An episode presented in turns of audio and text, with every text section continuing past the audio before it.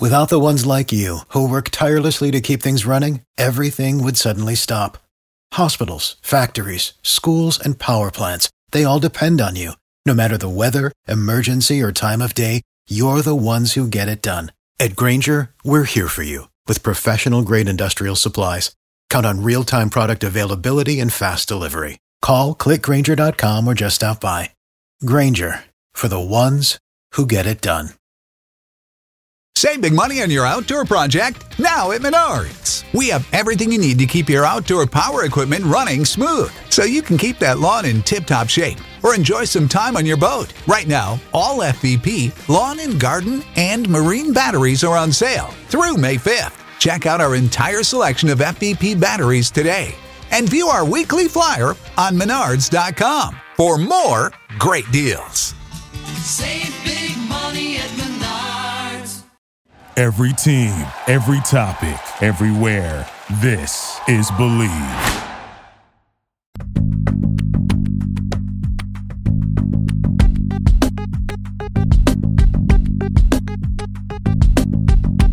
And welcome to Bleav in Celtics, brought to you by Bet Online. I'm your host, Warren Shaw, and alongside me, you know who it is. It's the great Gary Washburn.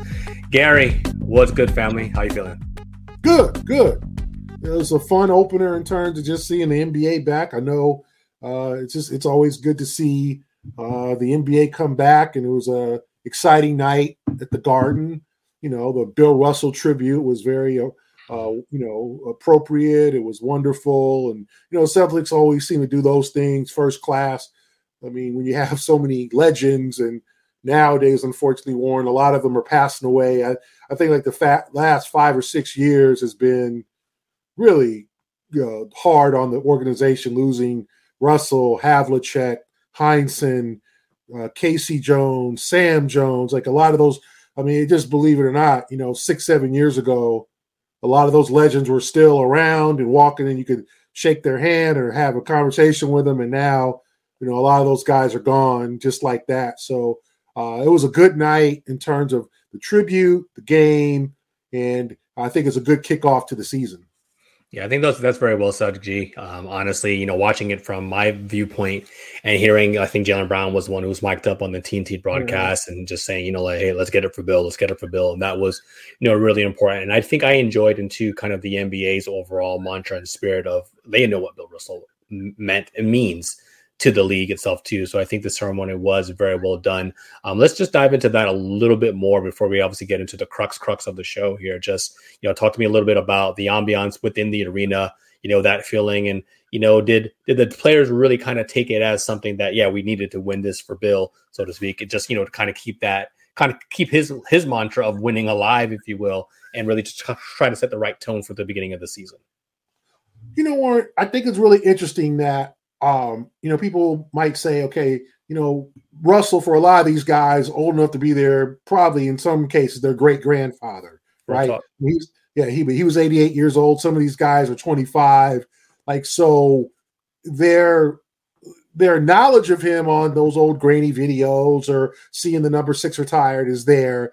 But the thing that differentiates russell from other aging guys you know that probably are less out of the spotlight russell was around almost until he passed. Like he went to a Celtics game literally last December um, when they played the Nets. You know, he visited practice at times. He would say hello. Like they got to actually meet him. I don't know about long. I think he was more familiar with like the big three of Garnett and Pierce, and he was around more then. He was a little bit more nimble in his in his in his um, you know, like mid seventies. He was still pretty active guy. And once he got to his age, obviously, and then COVID happened, and that really, as you know, Warren screwed a lot of things up and slowed a lot of people down, unfortunately, and a lot of older people. He wasn't able to get around as much with travel. He, he was very cautious about that. But those guys on that team all mostly got to meet him at least, right? Like he was there. He was talking to them. He knew the game, you know. Uh, he was at that. You remember that infamous NBA awards where he gave uh, Barkley the finger. You know, yeah. like that was, that was like three three years ago, right? So this was not 10, 12 years ago. This was, I think, 2019. Uh, I think the last one they had, and they gave, you know, eh, so those these guys are all familiar with him, and they got even, you know, if they didn't get to like have, you know, close, you know, long conversations with him, they at least got to meet him, shake their hand. They knew that they shared the history of the Celtics. You know, like this is this is the Celtic here. This is the guy that you know is the reason that you're wearing green. This is this is the this is the man here. So I think that made it a little different. So it made it a little bit more emotional for the players as opposed to a guy who was, you know, wasn't around but just happened to unfortunately pass away, who hadn't been invisible. Russell was a visible guy. I think the celebration was really heartfelt because I think, you know, he died during the off season. He died July 31st. Uh, it, it's the first time for a lot of the fans that they were back in the arena, and then the the six logo. Um, it looks great on television, by the way, Warren. Hmm. You know, if you're the other side, it looks like it's number nine. It's like a Rajon Rondo tribute or something like that, a Derrick White tribute. But for TV purposes, it looks great uh, when you see the six in the middle of the floor. Uh, so I think the people were really, it was really heartfelt you know, because it was, it, you know, his wife was there, and I think that was a, a big deal too. His wife, his, his widow was there, and I just think people wanted to just honor him or whatever. You know, my personal thing, like my personal experience with Mr. Russell, um, I only interviewed him once. I saw him several times at Celtic games and at the finals when he's presenting the Bill Russell Award. Uh, you know, people are like, well, do you have a Bill Russell story? And actually, I do. Uh, I was covering the um, 2010 finals, hmm. Celtics Lakers before game one, you know, uh, media day, and we're at Staples. And uh, so there's Bill Russell, and he's just milling around by himself. And um, I go, Mr. Russell, uh, do you have a minute? And he looks me up and down, and where you from? I go to Boston Globe. And what I didn't know, Warren, was that I guess, you know, Russell didn't talk to the Globe for like 35 years. Like he was not happy with the coverage of the team and the mm. black athletes, and understandably, maybe in Boston in the 1960s. So he had not been quoted in the Globe for 30 plus years. And so he looks me up and down. He goes, You got three minutes. so I was like, Okay. And, you know, I didn't waste any time, Warren. I got to got to work and and came out with a story. What does he think of the Lakers and the Celtics and the rivalry? You know, stuff that you would ask Bill Russell or whatever. And I just thought it was a it was a real thrill to talk to him. And I'm glad. I don't know if we. I'm sure he had, might might have had pity for me, but he uh, gave me three minutes. He looked me up and down, saw my credentials, and said, "You got three minutes." And I maybe saw a young reporter of color, black reporter, and said, "You know, okay, I'm going to give you a break this time." The thing about Russell is, I think that the one thing the Celtics do, and I'm sure other organizations do, is they bring their old players back. You know, they've had reunion, countless reunions and dinners where you get to actually know these guys, and the fans still get to know these guys, and they still get to go out on the court and get a standing O. Like Robert Parish was there last year. Parish hadn't been to the Garden for whatever various issues or whatever for a while. He gets a standing O. I think I think that's how you treat your, your, your legends. And so I think the Bill Russell celebration was apropos, and it was you know the Celtics always do those things first class. So uh, I think that was a great way to kick off the season, a great way to start the game. Yeah, definitely agree, and I think it translated and and and you know it hit the marks and. Again, it just needed to do what it needed to do. It didn't feel like just something that was antiquated or checking boxes per se. It, it felt right. Um, so I'm glad that I was able to take plays and that the ambiance and the in the in the arena was, you know, special and very much heartfelt, as you alluded to. So, um, great stuff here from the guy Gary Washburn. So obviously we got to do our plugs before we get to the crux of the show. Um, as always, make sure you're following us here on Bleav in Celtics. Make sure you're following at Bleav Sports on all your social media platforms. Follow my man G Wash at G Washburn Globe, or follow me at Shaw Sports NBA. And again, Bleav Network or Bleav Sports on Twitter. All right, We'll be right back here after this quick break here. You got to hear from our friends over at Bet Online, and we're back with the Geno Time segment of Believe in Celtics. Football is back, and Bet Online remains your number one source for all your football betting needs this season. You'll find the latest odds, matchup info, player news, and game trends. And as your continued source for all sports wagering info, BetOnline features live betting, free contests, live scores, and giveaways all season long. Always the fastest and easiest way to bet all your favorite sports and events like MLB, MMA, tennis, boxing, and even golf. Head to betonline.ag to join and receive your 100% welcome bonus with your first deposit. Make sure to use promo code BLEAV to receive your rewards. That's B L E A V, BLEAV. Bet online, where the game starts. And on this week's edition of Geno Time, T Wash here and Warren Shaw, we're going to discuss the first game here. Boston defeats the Philadelphia 76ers in game one, uh, opening opening night for the NBA. Really, the, the first game of the season. So you kind of love to see it and see Team Green get featured in that way. Final score 126 to 117 in a game that was pretty closely contested. Um, Celtics kind of took control of that game in the third quarter. And some questions and conversations that could be had about this, but you know, big things we want to highlight. Obviously, Tatum and Brown doubling up at 35 points per each. You know, and that Malcolm Brogdon playing great basketball off the bench, Grant Williams playing great basketball off the bench. Um, and we saw Noah Vonleh very early because of some foul trouble as well too. So I'll have to kind of dive into, and we won't get into every single nuance because even by the time we record and do this, they'll be playing another game and there'll be other things to discuss. But Gary, from your from your viewpoint, just one of the things I want to discuss for sure is they played with pace. Um, and in the preseason, we discussed, you know, their uh, issues with turnovers. Only 10 turnovers in this game, very much kind of what you had said. Hey, you want to keep that thing in the 10 to 15 ish range. They were able to do mm-hmm. that, um, but really pace. Um, and they outscored the Sixers, who obviously have Joel Embiid, um, outscored them in the paint and outscored them on fast break points. Just talk to me a little bit about what you saw and what some of the coaches and players said after the game, you know, kind of regarding those three things. Well, Warren, I I, I thought that it was it was an interesting game because you know Philadelphia kind of like Chelsea jumped out to a nine to two lead and it looked like oh boy this could be not a blowout because obviously the games are an eternity, but you, you saw the good energy there. But then Philadelphia came back and Harden was Houston Harden.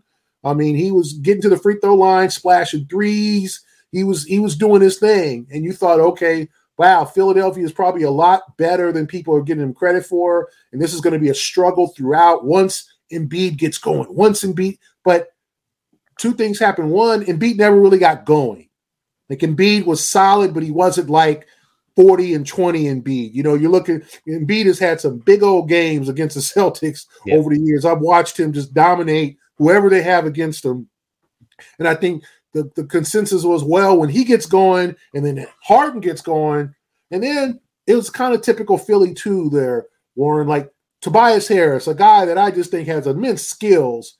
I mean, he scores 12 points early, and I think he finished with 14 or 16. Like, you know, he didn't finish up. Like the Celtics took the first punch, trailing by five in the first quarter, tied it up at halftime, and then third quarter imposed their will, scoring on their defense, getting picking up the pace, scoring on the breaks, getting Tatum 17 points in that in that third quarter, and then Taylor Jaylen takes over 13 in the fourth. Like they took turns, and it's just like the star power, the balance. I I felt uh, the defense started kicking in, causing turnovers. I was impressed, Warren, with their play against Embiid. Embiid, they let him go one on one for a minute. Then here comes the second defender to help, to strip them, cause that turnover, make it difficult for them because they didn't trust any of the other Philly shooters besides Harden. The one thing when you don't have that splash, you know, you don't have that Seth Curry or JJ Redick, like you swing the ball around, it's like, okay, well, who's going to take this shot? So I thought the Celtics just kind of took the first blow, initial blow, came back, imposed their will, and then pulled away and showed who was the better team at this point in the season. Now, Philly, I think, is going to be a solid club. You know, when they get all their pieces kind of fitting together, and and I, I don't, I didn't think it was a terrible performance by Philadelphia, but I thought I'd see more from Embiid. Harden, thirty-five points, looked like okay, he's a he's a he's a tad bit better than he was last year in Philly, but I thought the Celtics overall, uh, their second half response uh, holding on in the fourth quarter. Like the game got, you know, they didn't give up a lead. They didn't, that was important. I was like, okay, they're up 10. in the fourth quarter, in the fourth, as you know, Warren, a 10 point lead in, in an NBA game is nothing. That's two threes, and you're down, suddenly down four. Yep. So that is a, a, a, a, a point differential that can be made up very, very quickly. So if you're the Celtics and you got these jitters from the Warriors last year and, and some of these games that happened, are they going to hold on to this lead? Are they going to build on it? Or are they going to fight to the finish and win by two or have it to where, you know, a last second shot? Uh, like, how are they going to deal with this fourth quarter prosperity? And they dealt with it. They built they built on the lead. I think Philly scored the last six points in like the last you know 50 seconds to kind of because I think it was a 16 point lead or 15 point lead and they won by nine. So you the score is a little deceiving, but I thought the Celtics built on that lead, did what they needed to do, got out there with a win, and and without Robert Williams and and with you know some early foul trouble. Yeah, the foul trouble was the thing that I was concerned about, you know, watching the game early on. Obviously, fouling three three pointers. Um, I think in the first quarter, you know, that was, you know, something that was, again, it's a faux pas, you know, defensively, but really kind of hammered things down moving forward into the game. And it's funny because you look at Joel's numbers, you know, still had 26, 15 rebounds, five assists, shot nine of 18 from the floor, you know, over 50%. So still had, in quote unquote, a good game. But again, when you're looking at it from from Boston's standpoint, you know they did kind of limit him, um, and he, he they made him give it up, you know, at times yeah. as well too.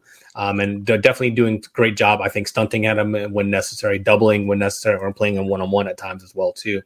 And that's kind of where I want to take, you know, the crux of this conversation now as well, because right, Boston played well. We saw some great things from Brown and Tatum, but I think where people are probably a little bit concerned is that front court rotation.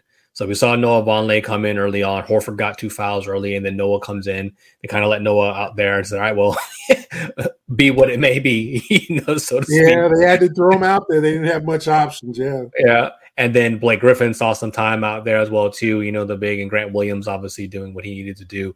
Um, but I was really impressed. I think with their poise and overcoming the what they probably perceived was a difficult whistle early on. Um, yeah talk to me a little bit more about kind of that front court depth and you know i mean? Is it just a pride thing now you know with the with these guys where they know that robert's not going to be back for quite some time here um, and they just realize hey they're going to have to do this by committee and they're all just kind of willing to step up? Yeah that's the thing too warren. I mean uh, with al horford you know you don't want to run him too much into the ground because he's 36 years old although he's playing with a lot still playing with a lot of energy still in great shape. You don't want to run him out there too long for 38 to 40 minutes. So guys like Vonleh and Griffin are going to be important. The thing that I noticed though, Warren, was like we heard all, all season about Luke Kornet. Luke Kornet's going to have a role in this team. Luke Kornet is going to be potentially a starting center or even a backup center. He did not play in game one. Um, now I know he's coming off an ankle injury or whatever. I don't. He didn't play uh, much, if at all, the preseason. Um, but that was a kind of a telltale sign with the lack of bigs that they had. They didn't throw him out there for eight to ten minutes to to, yeah. to get some run, and they just at least commit a foul or two, or get a you know or, or fill some space to to give uh, guys a breather. Because Vonleh, I think, finished with five fouls. Blake Griffin was out there, so I think I think the thing to look develop and what look out for is what happens with Kornet. Does Mazzulla Mazzulla trust him? Is he going to be a guy with a role? Or is it a situation where maybe Mazzulla didn't like what he saw in training camp in terms of his fit and said, okay, well, we're going to go to Griffin, we're going to go to Von Vonleh because Von Vonleh fought to make the team. Kornet's spot was already kind of guaranteed, right? So I thought it was interesting that Von Vonleh was the first guy he went to. And so we'll see what happens. Maybe the ankle isn't you know, we were told, oh, he's healthy, he's available, but he didn't play. So I think that's an interesting dynamic to look out for, Warren, is what they do with Kornet. And then there was no Payton Pritchard. We didn't see him. Um, does that change? You know, and he told us today at practice, hey, well, we're still building these lineups, we're figuring things out, and things are fluid. I get all that. This is a, a big game. You got foul trouble you're developing your rotations. You know, Sam Hauser didn't play that much. You know, we thought we'd see him uh, yeah. for for good extended periods of time, right? Uh, he was kind of in there at the end of quarters or, or here and there, but he didn't get a lot of run either. So uh, the thing to look out for over the next couple of weeks is who plays and who doesn't. But I thought last night, Warren, the front court kind of worked itself out. Vonleh ended up making some good plays. He played some good defense. He didn't put up the eye popping numbers. He didn't have 12 rebounds or anything like that. But I thought, hey, fill in, provide re- resistance at the rim, use your strength. He's strong as an ox. So, and I think that's what he did. And obviously, uh, if you're, you know, now they got Bam out of Adebayo on Friday, uh, you know, but they're not going to be facing Embiid every night. So this is a challenge. I think that they were relieved that they were able to get through. They only got three more top, three more matchups with Embiid before the playoffs. So I think they understand that every team is not going to uh, unleash a, a, seven foot two, 275 pound guy who can dominate in in the paint and shoot from the perimeter. I think the Celtics feel like they did pretty good there. Yeah, I think those are great points, and it, it's a possibility in some ways. We're speculating here that you know, with that, if Kornet is not one hundred percent, Embiid is probably not the guy you want to go out here and test your chops against. You know, what I mean, you want to maybe ease into that a little bit as well. And obviously, Vonleh was ready for that challenge. And I was just really surprised. He played twenty minutes. He was literally the first guy off the Celtics bench, and not that he's going to be six man of the year or anything like that. It's just by virtue of Horford having those those that early foul trouble. You know, um, but I was still impressed. I think with what I saw from him kind of in general. You know, Grant Williams, though, um, you know, five for five from the floor, you know, hit three threes as well. You know, showing off a little bit of his escapability, you know I mean, on the move. Um, so that is translating into the preseason and even on the telecast. And obviously, you know, you were there live, but a lot of conversations like, yo, Grant Williams is a legit NBA player. He's a legit, mm-hmm. you know, defensive basketball player. He's a legit offensive threat from the three point line. Um, kind of st- stepping a little bit away from the game per se and going into Grant Williams' specific um, situation. Um, you know, how is he taking the fact that he didn't get a deal done? You know, a lot of other guys out there got got paid and got paid pretty handsomely. Yeah, um, you know, yeah. he's a professional. Um, but you know, is he a little salty about this? And you know, any any kind of bitterness that will you think we'll see throughout the course of the year? Yeah, it's tough, tough, Warren, because you don't know what the numbers are being bandied about. But you know, if you look at some of the other numbers, De'Andre Hunter got like 20 million, and I know Grant's looking at that and saying, "Wait a minute, I That's you know wild. I've done more than De'Andre Hunter in this league." Yeah. And I know Brandon Clarke from Memphis got about 45 million. You know, people were kind of saying, "Okay, Grant Grant's ballpark should be you know four years." It maybe 48 or four years. Now, did Grant ask for four and 70? And the Celtics were like, no, we'll give you four and 50. Um, but I think this is a prove it year for Grant Williams, and I think he knows talking to people who know him, he understands he's betting on himself. You know, mm-hmm. uh, he's betting that he can take that major step forward to make this decision hard on the Celtics. Like, hey, you got to bring me back, or you got to pay, and who knows?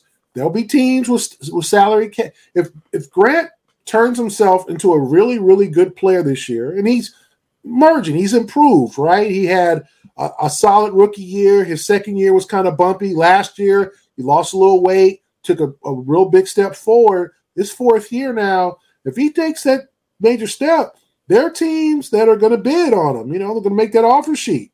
There's going to team, team, teams of cap space. They're going to promise him maybe a bigger role, uh, a chance to start, things like that. So I think the Celtics are kind of rolling the dice here. But I also understand as you know, Warren, I mean, this is a, a, game of money. This is a business game. This is a game of numbers. Like you got Robert Williams on an extension. You have um, Jaylen coming up in two years. Smart, Derrick White, Brogdon, all are get all are signed in the, for the next couple years. And then Jason. you know, in a couple of years, Jason can opt out. And the Celtics understand that it's going to take 50 plus million dollars per season to keep that man in green. Like right. they know that everybody knows that it's going to be the most obvious thing when his contract comes up. He is not going to make. He is not going to take thirty-seven million his final year. He he will be opting out. Okay, so they know they got to get Jaylen paid and Jason paid to keep both those guys happy. We'll see what happens with Marcus. We'll see what happens with Derrick White and then Brogdon. But I think the Celtics like, do we want to commit another 12, 13 million per year for four more for four years for Grant, or just take our chances, and we might be able, in some senses, to replace him with a younger player with a cheaper salary. You know, I think that's I think that's finances talking, Warren. And so if I'm the Celtics, you know, you're taking a chance, you're motivating them. If I'm Grant, I think mentally you start making plans and opening your mind up um, to maybe playing somewhere else in the near future because it could come down to that. That's real talk, you know, and I think what we're seeing from Grant, I mean, obviously it's only one game, but I think he's come out focused. He's definitely added to his his overall game, and we'll see if that can continue throughout the course of the regular season and and obviously hopefully into the playoffs as well. Um, but I think he is a valuable piece, um, and it's a really interesting situation because you know i'm i'm never to try one to try to put limit on somebody's you know what they think they're going to be able to be able to do uh, i think he's in a perfect role right now for for for boston and if that role were to have to expand for the celtics or anybody else i don't know what level of efficiency he would be but i'm sure he's confident that he'd be able to do everything that was asked of him you know at whatever number and then whatever capacity but this is an interesting test case you know, and hopefully Boston is not necessarily playing with fire here. But again, great start for him. Um, despite the contract situation, I really was really impressed with how he opened up the season. Um, we won't go too much longer here, too. I just want to get one more quick thought here. Just you know, Malcolm Brogdon, you know, 16 points for for assists off the bench, 7 11 from the floor, even missed a bunny. So you probably should have had, you know, it be, it be 8 of 11, that left handed layup on the drive. Yeah. Um, yeah. Yeah, but um, he looked really good. Um, I think the ability to take some pressure, you know, off of Tatum and Brown, um, and play alongside with them, uh, be another scoring threat, but even to create at times as well. Continuing what we saw from the from the in the off season, uh, sorry, in the preseason, uh, just what what do you make of his case potentially? And obviously, you're again you're there with the team on a regular basis. Does he care about winning an award? Does he want to be sixth man of the year, or is it really just about yo just trying to get these dubs and play basketball at the highest level? Yeah, I mean, obviously, I think he's one of those guys that, hey, if I'm gonna be a six man, I'm, i want to be the best at it, right? I want I want to get that that that award. Now, I don't think that's something. It might be a goal, but I don't think it's it's something he's you know bucking for right now. I think he mm-hmm. wants to be comfortable in the offense. He wants his role. He wants minutes, which he I think he got, and he wants a chance to score. Like he had 16 points. It's not like well. You know, I didn't get my shots off. I didn't get, I, you know, he got three shots. He got 11 shots, as you said. I mean, he he put he made the most of his minutes. He was a good defensive player out there, and he, and the thing that I think is underrated, having seen him over the years, he can get to the rim, and he's got that you know either with either hand that ability to just get to the rim against bigs and just lay it in. You know that's a that's a law of start, right? Where where everybody wants to dunk and things like that. Um, you know, Marcus doesn't really have that. Marcus kind of backs you in and, and takes a little lefty hook or righty hook or whatever. Marcus is crafty around the rim, where Brogdon can dive to the basket with his strength and maybe a little bit more quickness, and then get to the get to the his spot to lay the ball off the backboard before it gets blocked off. You know, before it gets yeah. blocked. And I think he got. I want to say he had one one of those blocked last night, maybe one, um, or whatever. But to me, like I was just thoroughly impressed with how he flows into the game. He's a professional. You know, you need pros in this league, man. You know, not everybody's a pro. A lot of these guys are pro ball players, but none of them are pros in terms, terms of what is my job? Let me do that job, and then everything will take care of itself. I'm not the star of the team. There's going to be days that I score 25. There's going to be days I score eight. You know, um, and I and I get I get five shots, but hey, I had a couple of key steals or a rebound, or I, I, I played shutdown defense in the fourth quarter. So I think that's what Brogdon's about. I think he's about trying to win. I think he understands this situation. I think he just wants to win. So I think he's willing to do whatever it takes. But I do think he'll play good enough on a nightly basis, Warren, to earn his definitely his share of minutes. Yeah, I, I, definitely agree with. And uh, you know, on one of my other shows, we were having the conversation because the six man of the year award tend to just, tends to just go to somebody who scores the most coming off the bench. Um, yeah. I think Brody is going to do so much more than score. Obviously, playing good defense and facilitating, and I'd love to see that be rewarded. You know what I mean? As opposed to just, hey, I'm a bucket getter. I score 18, 20 points per game. You know, even if he's at 12 to 14 a game, but, you know, four or five assists off the bench, that's valuable, especially for what he's doing. I think on both ends of the floor, as as you alluded to. Yes, So sir. bef- before we close out, you know, again, obviously we've kind of buried the lead, and I feel like in a couple shows that we've done together, we've we've t- we've touched and hinted around, you know, Tatum and Brown because we want to highlight the, the majority of the roster, Yeah. but we'd be remiss. They were they were friggin' masterful against the the Philadelphia. They were just they were so good and, and efficient on both sides, and you talked about a little bit about that earlier, but um, is there anything specific you see where you feel like that can that can really be how they function, kind of playing off of each other like that at that level of efficiency? Because that's the thing that I'm that I'm most I think surprised and impressed by in this first game. Just 14 of 24 for Jaylen, 13 of 20, you know, for for Jason. Um, that's just that's ri- ridiculous, ridiculous efficiency in shooting. You know, what kind of led to that? Were they just hot, or do you feel like they were getting just really good looks in the flow of the offense that Mazzulla was drawing up? Yeah, I thought it was good looks there, Warren. I thought that both of them showed like, like Jayson, you know, like the, the, the funny part about this is both of them took the preseason a little bit differently. Jaylen, Jaylen played like his hair was on fire. Jaylen played pissed. He played like he had a point to prove in the preseason. Jayson kind of was chilling. Yeah, you didn't see a lot. You didn't see the best of Jay. You saw some flashes in that final game against Toronto, but Jayson, you didn't look at Jayson go, "Wow, he's really ready for this season." Look at that. Oh, what is ooh? Like then suddenly in the opener, you know, he's flashing the mid range. He's getting to the rim. He's hitting the three. Like he just looked like he was completely locked in and engaged. Like he said from day one, from game one, I'm taking over this league. And I think that the good thing about it is obviously they get along well on the floor, they get well along well off the floor. They want each other to succeed, and I think they both know how important each other they are to each other, and each other are to them for the success of the team. They know we can't. I can't do this alone. He can't do this alone. I think that's what uh, I think is important. So if I'm a Celtic fan, I think it's a great sign that both of them got off, especially Jaylen. You know, Jayson, I think you know he's going to drop the ball, put the ball in hoop. Jaylen, you want him to be comfortable too and have his time where he can take over the game too. And one of them took over the third quarter, and then Jaylen finishes off in the fourth quarter, and both of them finished with 35. I mean, that's a. I mean, if you you couldn't draw it up any better. If you're going to have 70 points between your two stars, 35 and 35 is how you want it because you don't know who to guard now, right? Who do you focus on? You you put everything on Jaylen. Well, okay, uh, he might burn you. You put everything on Jayson, you know he's going to get his too. So I think it was a great sign uh, that both of them went off in the opening game. You know, com- you know, division rival against a, you know obviously a team that's seen them a lot. This is not a team that's bad. This isn't you know this is a team that that knows them and for them to be able to just handle things, handle their business, I think that's a great sign for the Celtic faithful.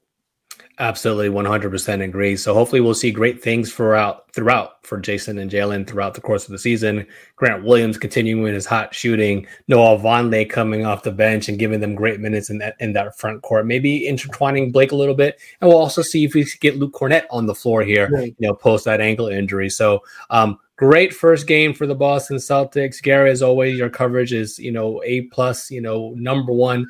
Um, nobody better out there doing it. You know, when it comes to the Boston Celtics, and you know that's going to do it here for our first in season regular season edition of Bleav in Celtics. We'll definitely be back next week, convers- conversating on the Miami game, the Orlando game, Chicago, et cetera, et cetera, et cetera. Everything that's going to happen in between there as well, and seeing if they can continue this great start. I want to thank everybody for tuning in to Bleav in Celtics, brought to you by Bet Online. He is Gary Washburn. Make sure you're following him again at G Washburn Globe. Follow me at Shaw Sports NBA. And that'll do it. We'll catch y'all next week. Bleav in Celtics. Peace.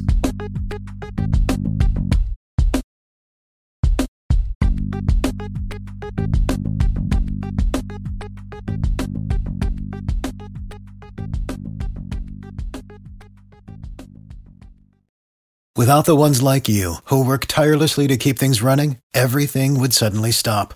Hospitals, factories, schools, and power plants, they all depend on you. No matter the weather, emergency, or time of day, you're the ones who get it done. At Grainger, we're here for you with professional grade industrial supplies.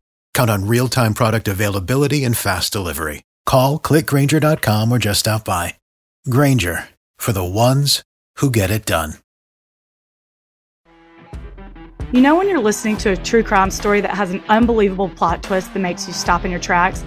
That's what our podcast, People Are the Worst, brings you with each episode. I'm Rachel. And I'm Rebecca. We're identical twins who love true crime cases that make you say, didn't see that coming, and we hate the people responsible for them. Listen to People Are the Worst now on Apple, Spotify, or wherever you get your podcasts.